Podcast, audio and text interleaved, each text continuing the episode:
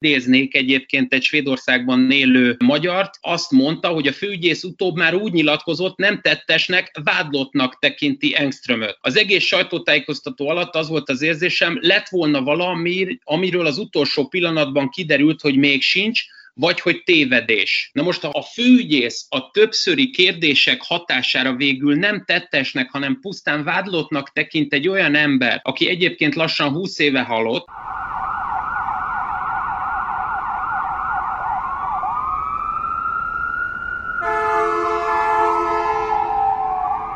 Sziasztok, ez a Tango és Kes, a 24.hu, illetve Bezsenyi Tamás és Böcskei Balázs bűnügyi podcastja. Köszöntünk benneteket! Sziasztok! Talán az utóbbi napokban az egyik kattintás képes hír volt, legalábbis ha abból indulok ki, hogy napokon keresztül a szemmagasságban volt az online portáloknál, amikor megnyitottuk az oldalt, vagy oda kattintottunk Olof Palme gyilkossának, vagy vélt, vagy valós gyilkossának a megtalálása. Nagyon távoli az egész esemény, mégis hirtelenében ilyen bizsergés fogott el, azt illetően, hogy nekem erről tudnom kell, már csak azért is, mert nagyon szembe jött a hír, és azt kell gondolnom, hogy valamilyen nagy politikai fordulat, vagy múltfeldolgozás, múlt újra másként gondolás határán állunk, amikor meg fogjuk majd tudni ezt az információt, és én is izgalommal vártam ezt a dolgot, már csak azért is, mert az egyik legkonteó gazdagabb gyilkosságról van szó, politikust azért ritkán szoktak moziból kilépve megölni. Ha jól emlékszem, de erről meg fogunk részletesen beszélni, Fűfa Virág belett ez az ügyel vádolva, lényegében mindenki, akinek Svédországgal volt katonai, akár gazdasági, politikai kapcsolat. Amikor megláttad a hírt, hogy Olof Palme gyilkosa, az egykori svéd miniszterelnök, baloldali miniszterelnök gyilkosa meg lesz, azért te is érezted, hogy másik napra ébredtél. Érdeklődéssel töltött el egyébként a hír, bár az is igaz, hogy ahogy lefelé scrolloztam és gördített a hírnek a valós és lényegi tartalmi vetületeit, akkor nagyon gyorsan kiábrándultam, és azt éreztem, hogy egyfajta válasz kellene, hogy legyen arra, hogy egyébként a jelenlegi svéd miniszterelnök Stefan Löwen nem is olyan régen úgy fogalmazott, az Olof Palme gyilkossága mai napig egy nyílt seb a svéd társadalom testén. Az alapján, amit olvastam először a, a Magyarországon külföldről átvett cikkekből, aztán az angol cikkekben átmentem, és Svédországban élő barátaimon keresztül az eredetiekbe is megpróbáltam betekintést nyerni rajtuk keresztül. Az az igazság, hogy arra jöttem rá nem túl nagy detektív logikával, amit ők is éreztek, hogy ez egy, hoztam is ajándékot, meg nem is, egy Mátyás király legenda, egy Mátyás király mese, ami valójában semmilyen konkrét többletadattal nem szolgál, mint ami eladdig is tudott volt, ugyanakkor az az embernek az érzése, hogy valamivel megpróbálták kiszúrni a társadalom szemét, végül is a svéd értelmiségen belül nem igazán jött át. Mondhatom ezt úgy, hogy a Svédországban élő magyar művész és egyéb értelmiségiek között vannak olyan barátaim, ismerőseim, akik erről adtak számadást, és alapvetően az a legfontosabb, hogy egy olyan ügyről beszélünk, ami lényegében Európa Kennedy gyilkossága, mhm. azt leszámítva, hogy nincs egy Lee Harvey Oswald, nincs senki, aki azt mondaná, hogy I'm a Patsy. Ez még furfangosabb innen nézve. Jó bekezdtél az adásba, Tamás, mert az első hozzászólásoddal már meg is adtad a kattintásképes címet, amikor Európa Kennedy gyilkosságáról beszéltél, és valóban egy elég rejtélyes ügyről szól a mai tangó és kes lévén 10.225 személyt hallgattak ki Olaf Palme gyilkosság kapcsán. Ebből 130-an be is ismerték a gyilkosságot, ami egyszerre persze kevésbé mulatságos, meglepőnek annál inkább mondanánk, és való igaz, transnacionális hálózatokon, legalábbis nemzetállamokon átívelő együttműködést feltételeztek az első elkövetésekor, ami azt is jelenti, hogy valamiféle tervezettség volt. Tudni kell azonban, hogy ugye a 86. február 28-ai péntek este akkor a svéd miniszterelnök, az akkor 59 éves kormányfő feleségével nem előre tervezetten indultak el moziba, helyet sem foglaltak, sorban álltak a pénztárnál, végignézték a filmet, kijöttek, ahogy kiszokás onnan jönni mindenkinek, aki nem miniszterelnök, legalábbis mai biztonsági, védettségi helyzeteket tekintetbe véve, ha valaki tervezi a svéd miniszterelnök meggyilkolását, akkor maga az az egész esemény ennek ellentmond, hiszen mindennel lehetett számolni, csak azzal nem, hogy Olaf Palme és felesége megjelenik a, a moziban, tehát itt még a, ha rajta van a figyelés, akkor sem mondhatjuk azt, hogy egy tervszerűség volt, de mégis úgy indultak el a hatóságok, talán nem utolsó sorban azért, mert ilyen helyzetekben gyorsan kell eredményt produkálni, egy ország, egy nemzet, egy Európa várja azt, hogy mi történt és kitette. Itt az időnek nyilvánvalóan politikai üzenete is van valahol, legalábbis annak a lerövidítésén vagy gyilkos megtalálásában. Az egész esemény jelentmond annak, hogy a hatóságok elindultak, mivel itt nagyon sok lépést és tervszerűséget feltételeztek, noha maga a jelenet, nem akarok semmiféleképpen félrejtően fogalmazni, de hát elég banális egy eltervezés szempontjából. Egy szó, mint száz, Tamás, nem tervezett gyilkosságról beszélünk tehát, ugye? Hivatalos álláspont szerint nem egy tervezett gyilkosságról beszélünk, és azért érzem magam egy sajátos helyzetben, mert én alapvetően nem szoktam az összeesküvés elméleteket semmilyen módon sem pártolni, leginkább azért nem, mert úgy gondolom, hogy egy Isten nélküli világban nagyon rá vagyunk kényszerülve arra, hogy ilyen narratívákat használjunk föl saját magunk, és még inkább a körülöttünk lévő világ értelmezésére és az abban való rendcsinálás céljából. Ugyanakkor ez az ügy önmagában egy botránykő, és az, ahogy most megpróbálták és megpróbálják lezárni, az továbbra is egy botránykő. Azt gondolom, hogy nagyon szemléletes az, ahogy ez nem megy át más európai országok médiájába, mert a svéd nyilvánosságban teljes mértékben egy továbbra is egy elfogadhatatlannak tekintett, illetve egy elfogadhatatlannak tűnő álláspont, amit képvisel most a svéd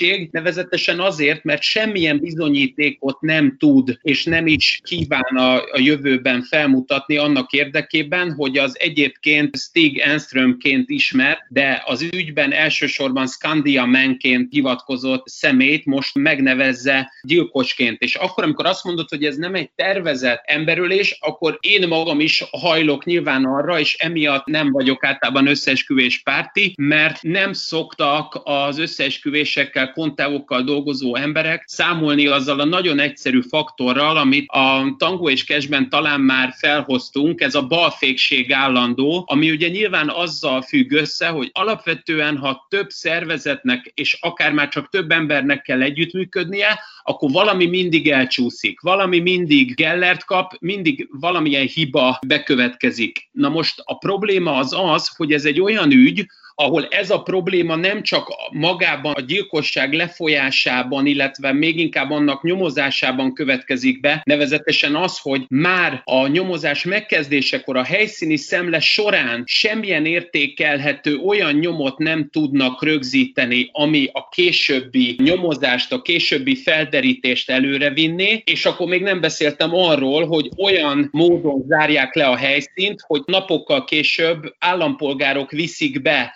a két kilőtt lövedéket, ami kiöltotta a miniszterelnök életét, illetve megsebesítette a feleségét, szóval ezt a két lövedéket állampolgárok önként viszik be a rendőrségre. Ezzel erős állításokat tettél, vagy legalábbis álnaív kéréseket kell feltenem. Előfordulhat olyan gyilkossági helyszín, ahol semmiféle nyom nem kerülhet rögzítésre, ahol a töltény hüvelyeket ténylegesen kutyasétáltatók hozzák be másnap, hogy találta itt valamit a, a Pluto, tehát engem teressze az összeesküvés elméletek felé, de hidd el, hogy nem ez a cél, hanem sokkal inkább arra kapjak választ, hogy hogy lehetséges ez egyáltalán. Hát beszéltünk mi a helyszínelésről, és ha a magyar rendőr megoldotta a rendszerváltás körülményei közepette, hogy azt követően is, hogy az egy helyszínen azért találjon valamit, amit ilyenkor azért keresni szokás, Hát egy miniszterelnök esetében meg azért addig dekkolok amíg meg nem találom azokat a töltényhüvelyeket, azért ez nem egy ilyen naplemente, meg napfelkelte függő dolog. Ez valóban így tűnik, és így is látszik. Ezzel együtt azt lehet mondani, hogy körülbelül annyit tudtak az emberülést követő órákban, illetve az azt követő napokban, hetekben,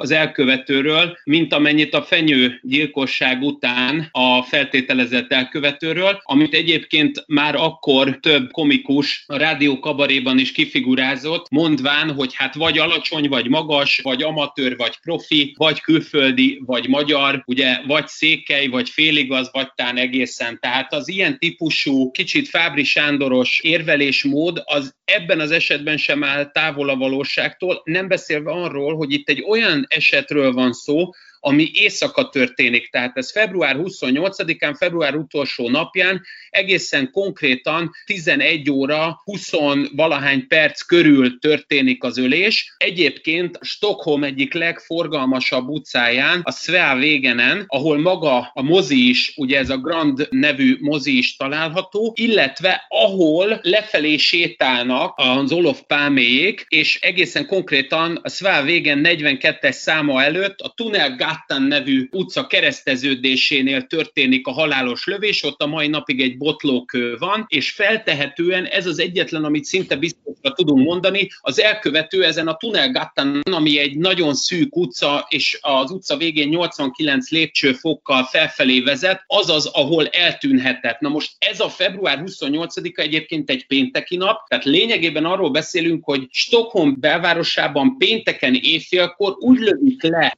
pontosabban úgy lövik hátba a miniszterelnököt, hogy arra vonatkozóan pontos információ, pontos személyleírás nem adódik, akik egyébként adott esetben most így később visszanézve a nyomozók és oknyomozó újságírók szerint esetleg releváns véleményeket, releváns adatokat tudnának közölni, azokat vagy nem veszik figyelembe, vagy már akkor is konstruálják, túl konteozzák magát az ügyet, bárhogy azt lehet mondani, hogy egy egyébként nyomgazdag közegben egy rendkívül nyomszegény olyan helyszínről van szó, amivel kapcsolatban onnan a helyszínről nem lehet elindulni semmilyen tárgy vonatkozásában. Tudom, mi jutott eszembe az, nem akarom a, a streaming sorozat szokásaimat megosztani a hallgatókkal, mert hát kit érdekel, de nagyon gyakran olyan típusúakba ütközök, amikor is ugye több éven keresztül, vagy évtizeden keresztül keresnek egy gyilkost. És amikor van egy, van egy elkövető, a, hiszen ne fejtsük el, hogy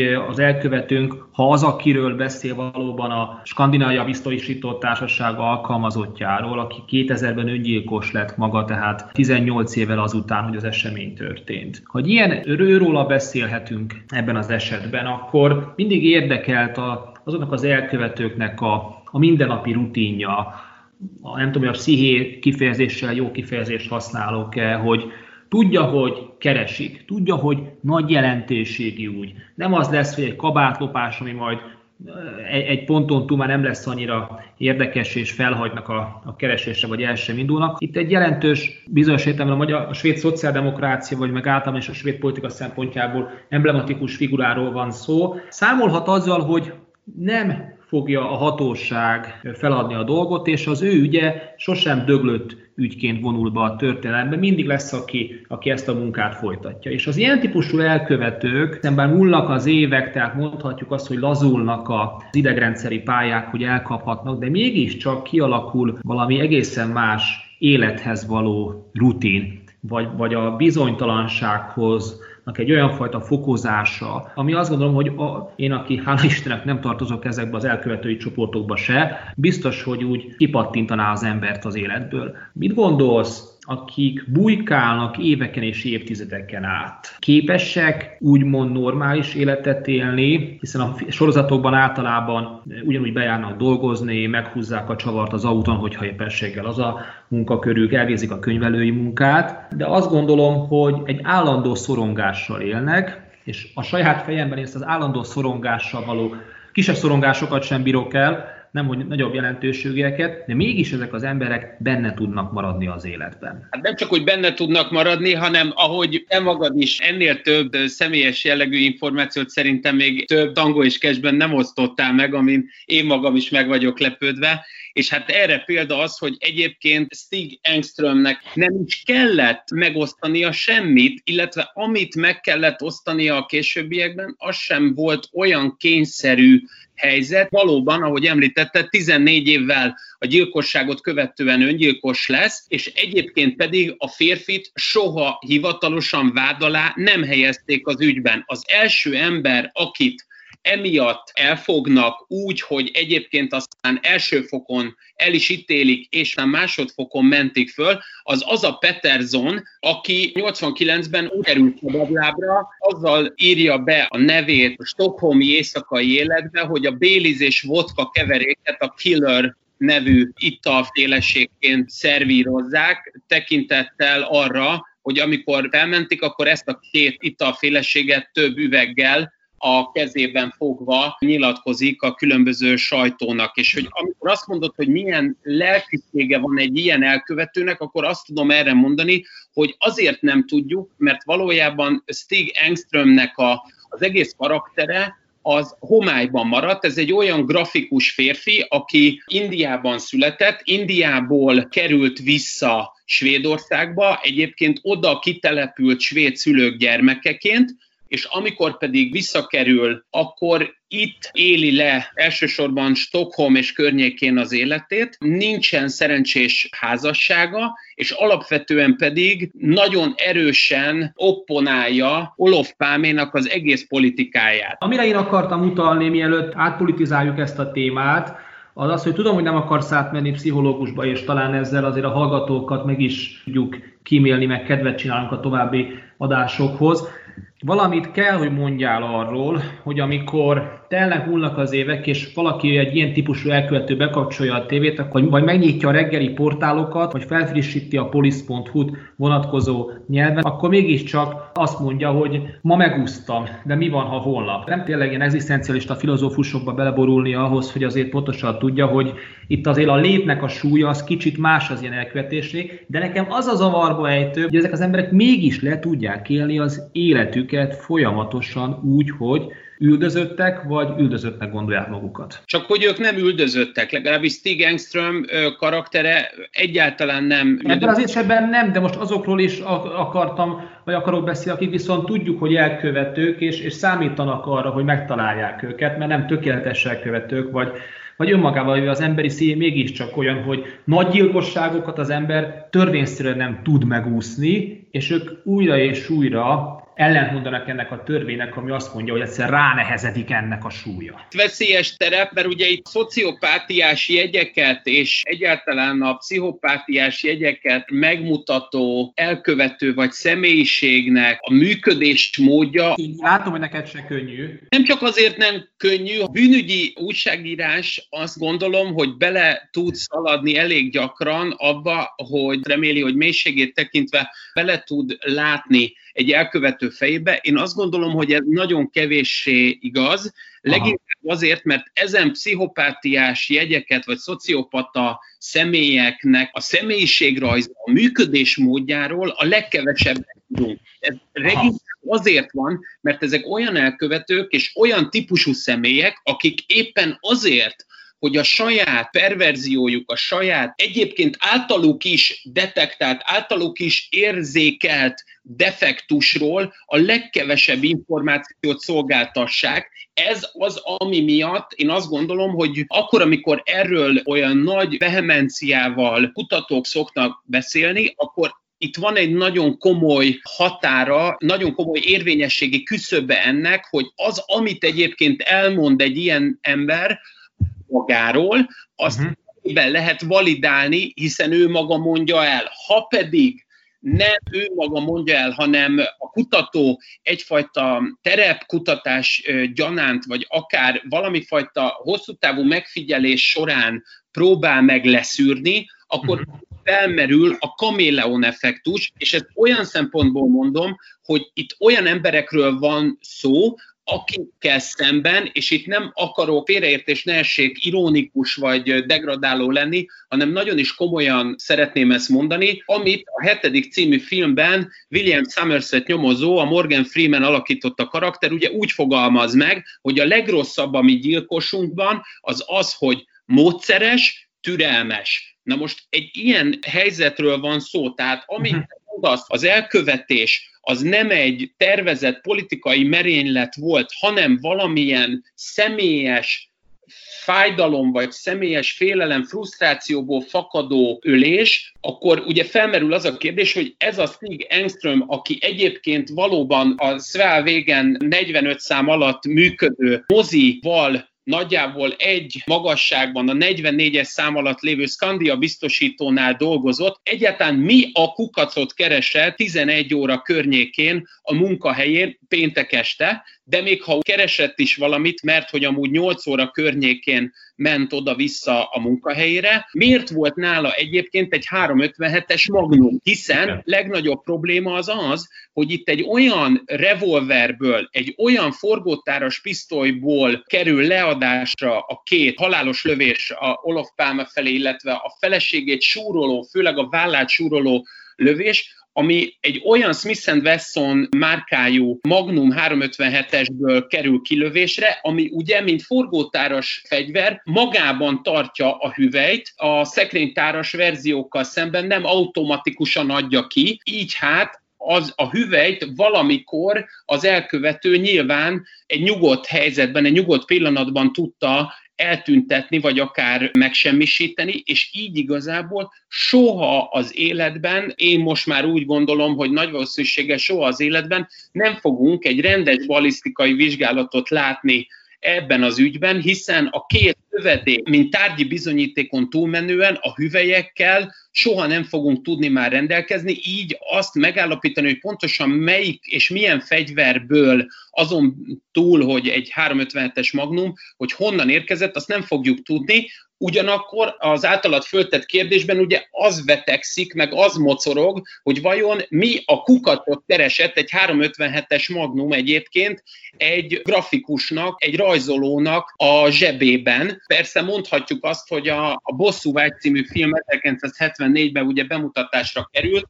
gondolhatta úgy ő, hogy Paul Kersey karakterét magára véve egy ilyen Charles Bronzoni karakterként sétál a Stockholmi éjszakában, de mégis az ilyen nagyon jól ismert popkulturális utalásokon túlmenően arra való várakozásként, hogy tényleg a közelben lakó Olof Pálmét egyszer ezzel le tudja lőni, így ebben a formában, hogyha valaki megszorít engem, vagy megszorít én azt gondolom, hogy bármilyen értelmes embert, akkor kevés eséllyel, kevés valószínűséggel bólintanánk rá.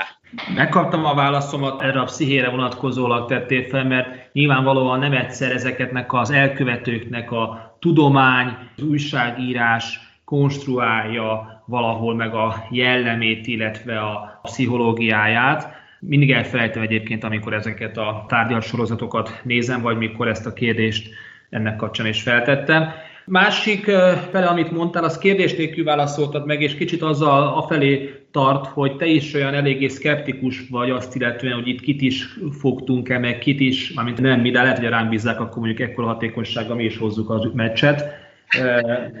vagy pedig ki is az elkövető, mert valóban, amikor az első cikkeket elolvastam, akkor meglehetősen banálisnak tűnik ez az egész. Noha, és itt ezen nem fogjuk a Tango és Cash hallgatói zsibbasztani, mert ez szénné van dokumentálva, itt azért az USA, Dél-Afrika, Irán, Rótálmé frakción, a svéd ellenpolitika, a kurd vonal, az iraki titkosszolgák, akkor természetesen a szélsőjobb különböző variációban. Tulajdonképpen mindenki, aki arra járt, vagy még egyszer, vagy kezdtük is Svédországgal kapcsolatban bármilyen szorossággal volt, de a konspirációs teóriák blog, amely teljes gyűjtést ad ebből a tárházból, messze a legérdekesebb, ami természetesen a, a blogbejegyzésnek a, az utolsó pontja, ez maga a feleségnek a kérdése. Itt a erősebben támaszkodok a szövegre, mert itt olyan Conteo ütötte fel a feleség kapcsán, mi szerint hát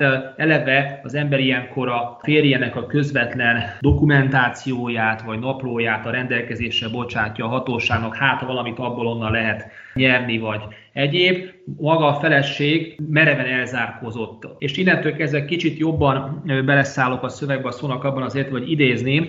mert hogy ugye fejtörést okozott a maga a Conteos az, hogy a helyszínen készült fotók és filmfelvételek tanulsága szerint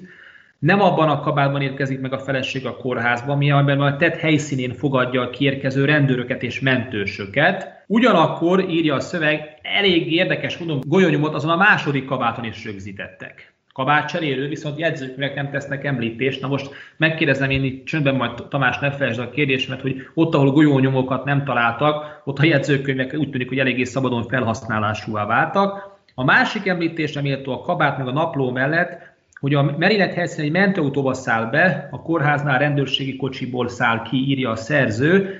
aki meg is jegyzi, hogy nehéz elképzelni, hogy egy miniszterelnök feleséget, aki ugyancsak lövésért, a mentősök engedtek volna valahol útközben átszállni, már csak azért is, mert az út összesen mint egy három percig tartott. Hát amikor én ezt a három megjegyzést konspirációs blogon jelenik meg, tehát a szerző nem foglal állást, de akkor, hát megmondom őszintén, az iráni, meg tényleg fegyver, meg robbanóanyag kereskedelem cégek megbízásából, és akkor a, hogyan folyt akkor a lóvé a CIA-n át e, iráni fegyverüzletbe, stb. Ehhez képest a feleséggel kapcsolatos kontakokhoz képest azok tulajdonképpen unalmasak voltak. Főként annak tükrében gondolom én, hogy te is, meg páron, akik egyébként olvasnak ilyen szövegeket, azok találkoznak ezekkel a klasszikus KGB és CIA és, és egyéb más titkosszolgálati verziókkal, Egyébként emlékezzünk meg magáról a blogról, amit említettél, ez a Tiborunak a blogja. Ugye itt a Kovács Tibor egykori rendőrtiszt, akinek ilyen nemzetbiztonsági tudása, illetve szakmai tapasztalata is van. Ugye ez az általa készített, illetve az általa vezetett blog, amiből könyvek is készültek. Azért tartom fontosnak, amit a Tiború írt. Egyrészt bevezeti például azzal, hogy a tizedik általa minden évben rendezett úgynevezett Vox Populi, vagy egyfajta népszavazás, hogy milyen Conteóról írjon, annak a tizedik nyertese, a, a belsős uh, sztorik nem olyan fontosak, hogy milyen meghekkelések voltak, de hogy elsőként Olof Palme jött ki elviekben győztesként, és erre ő maga sem számított. Na most, amikor mondod, hogy ugye ezt a részét nem szabad elfelejteni, hogy akkor a feleség az ugye hogyan mozgott, hogy a, a feleségre leadott második lövés egyébként az ő kabátjának a bal vállát érinti, majd aztán, ahogy kimozdul konkrétabban a bal vállával az elkövető felé fordulva, a teste egy ilyen 45 fokos szöget zár be feltetően az elkövetőjével, és így a másik válla másik részéhez a kabátnak szintén ott egy pörzsölés nyomot hagy, Részben ebből is, illetve részben egyéb balisztikai számításokból következően, amit egyébként egy idemokrati nevű honlapon azon becses, ahogy a Tasnádi videó óta mondhatjuk, hogy perverzek, mert ezt Tasnádi Péter nehezményezte, hogy én perverzeknek nevezem ezen embereket, noha magamat is tartozónak vélem, szóval, hogy egy idemokrati nevű oldalon szerepel egy olyan bemutatás és egy olyan számítás, hogy valamit kellett, hogy fogjon Lisbeth Palme, akkor, amikor a lövés őt éri. Eleve azt kell tudnunk, hogy az első lövés az egyébként a gerinc tájékon éri a miniszterelnököt a gerincről, ott az egyik csigolyáról Gellert kap, és végül szétszakítja a melkast, így halad ki a lövedék. A második lövés az pedig nem tűnik célzottnak, ebből felmerült az is, hogy az inkább ijesztés szolgált, vagy felmerült az is, ami ugye az amatőr verziót erősíti, hogy a, a fegyver visszarúgásával nem tudott mit kezdeni az elkövető, és szinte ahogy bírt, vagy ahogy félelmében, pánikjában bírt, azonnal tüzelt újfent, bárhogy is van, az a, ennek az idemokrati oldalnak a, a készítője szerint a potenciális és a plauzibilis verzió, hogy ha nem fogott volna valamit a kezébe, akkor térre kellett volna rogyni, vagy akár a, a karjaival le a földre, ez nem történt meg. És akkor, amikor egyéb a hölgy, tehát Lisbeth Palme túléli ezt a lövést, és hátrafordul, akkor, mint későbbiekben kiderül, nem a gyilkost, hanem egy nagyon hasonló szemét, aki mint oda siető tanú, őt azonosítja egyébként először gyilkosként, és amúgy pedig a személynek titkosságát és dubiózusságát ugye azt szolgáltatja, hogy nem adja ki a férje naplóit. Erről egyébként azt gondolom, hogy ennek nagyon komoly politikai indokai vannak. Ugye 82-be kerül a hatalomra a szociáldemokrata párt, és így Olof Palme,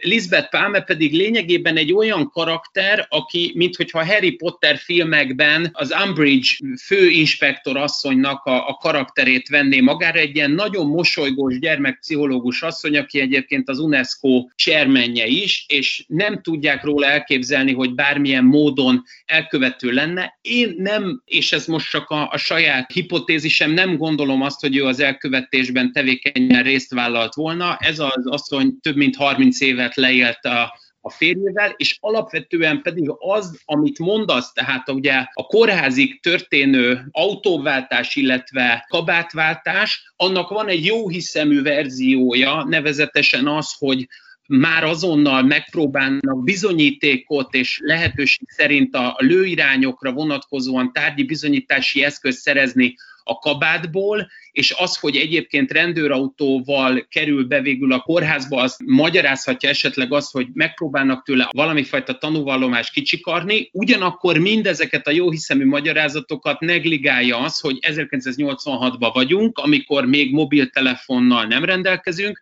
és egyébként egy ilyen korban rendőrtiszt, aki még ha ilyen nagy volumenű ügyhöz is érkezik ki, akkor nem az az első gondolat, hogy megállítson egy mentőautót, hanem megvárja azt, hogy hova fog az a mentőautó majd önmagától leparkolni, és ott fogja kivenni azt a számára értékes szemét. Tehát lényegében a Sean Robert Duval Színek című filmjében az idősebb rendőrtiszt karakterét választja, aki ugye nem bemegy a kocsmai verekedésbe, hanem megvárja, még összeverik egymást, és utána lép be a porondra. Én azt gondolom, mhm. hogy a, a feleség egész helyzetbehozása és értelmezése azért visz minket félre, mert az könnyen elképzelhető, hogy volt valami a kezében. Erről azt gondolom, hogy ez egy olyan szenzitív dolog volt, amit a feleség a későbbiekben is szeretett volna diszkréten kezelni, mhm és ö, alapvetően pedig Olof Pálme már ebben az időszakban is folyamatosan a Reichspolisennek, aminek ugye feladata volt, mint állambiztonsági osztálynak kormányfő védelme, a haját tépte, mert Olof Pálme folyamatosan elküldte őket, amikor ő úgy gondolta, hogy magánéletet él. Na most egyet viszont még magyarázzál meg nekem, mert talán ez a,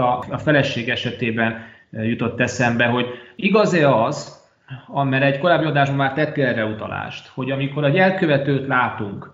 még akkor is, ha tőlünk x méterre áll, hirtelenjében is tudjuk rögzíteni azt, ami történt, sőt, akár az elkövetés követően az utána nézésben is tudjuk követni, akkor ott egy pillanatra rossz személy leírást adunk meg róla. Tehát amiket mi látunk, hogy a televízióban Ugye klasszikusan, amikor még az ember így szocializált, hogy bemutatták, hogy a következőket körözzük, és akkor ott látunk egy ilyen ezek eléggé kevéssé, vagy meglehetősen nem pontosan mutatják be a potenciális elkövető. Emlékszem, a fenyőgyilkosság kapcsán tettél egy ilyen megjegyzést, és most, amikor a, itt ugye be lett terhelve szintén egy tanú, aki a helyszínen volt, mint ami potenciális elkövető, akkor megint csak okkal merül fel bennem az a kérdés, és itt már független az Olof Pálma ügytől, hogy hát ezek a helyszíni beazonosítások, ezek, meg, a, meg az első fantomképek, ezek tényleg a szó szerinti értelme fantomok nem csak hogy fantomok, hanem valóban bizonytalan arcélekről beszélünk, és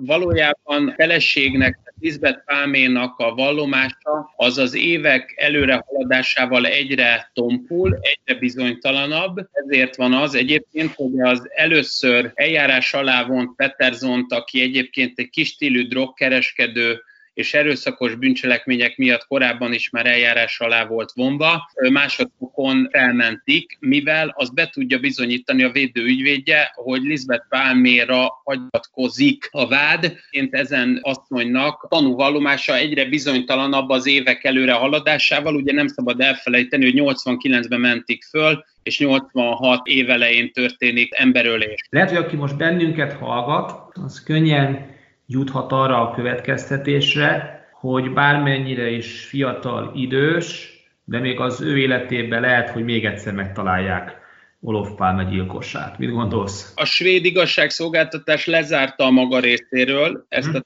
hm. tevékenységet, ugyanakkor én nem tudok másra hivatkozni, csak azokra a Svédországban élő magyarokra, akik ott már több évtizede élnek, és ezen személyek nagyon megdöbbenésüknek adnak hangot, amikor arról van szó, hogy mindenfajta további és új bizonyíték nélkül úgy nevezik meg a feltételezett elkövetőt, hogy ő már 18 éve halott, ami legyünk őszinték, a, a Ryan közlegény megmentésének egy-egy részével vetekszik. Mire gondolsz? Ahogy egyébként a Ryan közlegény megmentésében a, az a szakasz, ami ugye megpróbálja megtalálni az Iowa-ból származó James Francis Ryan-t, akkor amikor már elunják azt, hogy különböző Ryan közlegényeknek, de nem azonos előnévvel és nem azonos származással szembesítenek embereket, és megdöbbentik őket, hogy a testvéreik meghaltak, akik ezen személyeknek nem is volt soha a fronton. Fiatal testvéreket neveznek meg, akik el, elestek a fronton, és nagyon kellemetlen ugye azt mondani, hogy hát igen, akkor nem is te vagy az, akit keresünk, akkor a végén már oda jutnak, hogy hát akkor biztos elesett, és el a dögcédulákat nézegetni, ilyen fél óra után lényegében a dögcédulák fölött ülve egyfajta pókerjátékot kezdenek el játszani, majd pedig az egyetlen a szakaszból a Sanitét karakterét alakító Giovanni Ribizzi szól, hogy hát ez talán mégse kellene, mert hogy éppen a friss bevonuló katonák itt mennek el mellettetek, és ez csak annak örvén és annak tükrében mondom, hogy persze meg lehet nevezni egy lassan 20 év halott férfit elkövetőnek, ugyanakkor, amikor a feleségét 2017-ben kihallgatták, akkor a feleség a mai napig ugye nehezményezi, hogy se akkor, se azóta nem mondtak neki semmit a férje gyanúsításával kapcsolatban, és egyébként az Stig Engströmnek az elkövetőként való azonosítása, vagy egyáltalán felvétele, bemutatása az egyébként egy 2016-os könyvnek köszönhető, mindazonáltal maga a, az ügyész, tehát a jelenleg eljáró ügyész és itt most kifejezetten idéznék egyébként egy Svédországban élő magyart, azt mondta, hogy a főügyész utóbb már úgy nyilatkozott, nem tettesnek, vádlottnak tekinti Engströmöt. Az egész sajtótájékoztató alatt az volt az érzésem, lett volna valami, amiről az utolsó pillanatban kiderült, hogy még sincs, vagy hogy tévedés. Na most a főügyész a többszöri kérdések hatására végül nem tettesnek, hanem pusztán vádlottnak tekint egy olyan ember, aki egyébként lassan 20 éve halott, akkor hát hogyha nem lennék ennyire problémás, akkor azt mondanám, hogy valami bűzlik Dániában, de ez még annál is feljebb. Herskó János legyen a talpán, aki ebből ki tud valamilyen filmszatírát hozni, szóval azért legyünk őszinték, ez egy olyan emberülés, egy olyan politikai merénylet, amiről a mai napig nem tudjuk azt mondani, hogy politikai merénylet, nem ismerjük a motivációt. A műsornak a közepén megdicsértél, hogy képes voltam popszichoanalízisbe eh, folyni saját magamat illetően. Most azért egy kicsit meg kell, hogy koroljalak, hogy lököd az embert a kanapé felé, mert hogy ez az utolsó záró gondolataid azért mégiscsak azt a pontot tették ki a, a mondat a végére, ami egy egyszavas mondat, miszerint bizonytalanság. És nagyon nagy kattintás számot produkált gyilkos megtalálása, a gyilkosságnak a megoldása, de azért szerintem jó páran vannak, akik ugyanazzal a bizonytalansággal x ki a hírt, mint amiről szerintem ez az egész műsornak egy kicsit a hangulata volt. Talán van egy szolgálati közleményünk. Mondjam, vagy mondod? Mondjad, kérlek. Aki viszont tényleg tudni akar, hogy az Olof Palme gyilkosság az kinek a nevéhez fűződik, meg egyéb más soha nem látott, vagy meg nem oldott, vagy mások által direkt módon elfelejtett ügynek akarja tudni a kulcsát, annak ajánljuk a Patreon előfizetésünket. Mindenki tudja, hogy a szponzorációban nem vagyunk különösebben jók, mert a gyakorlatok meg a profik ezt már a műsornak az első részén is elmondják, hiszen ebbe a végén már nem nagyon van rajtunk kívül senki az adásba. Ellenben számítunk a, a,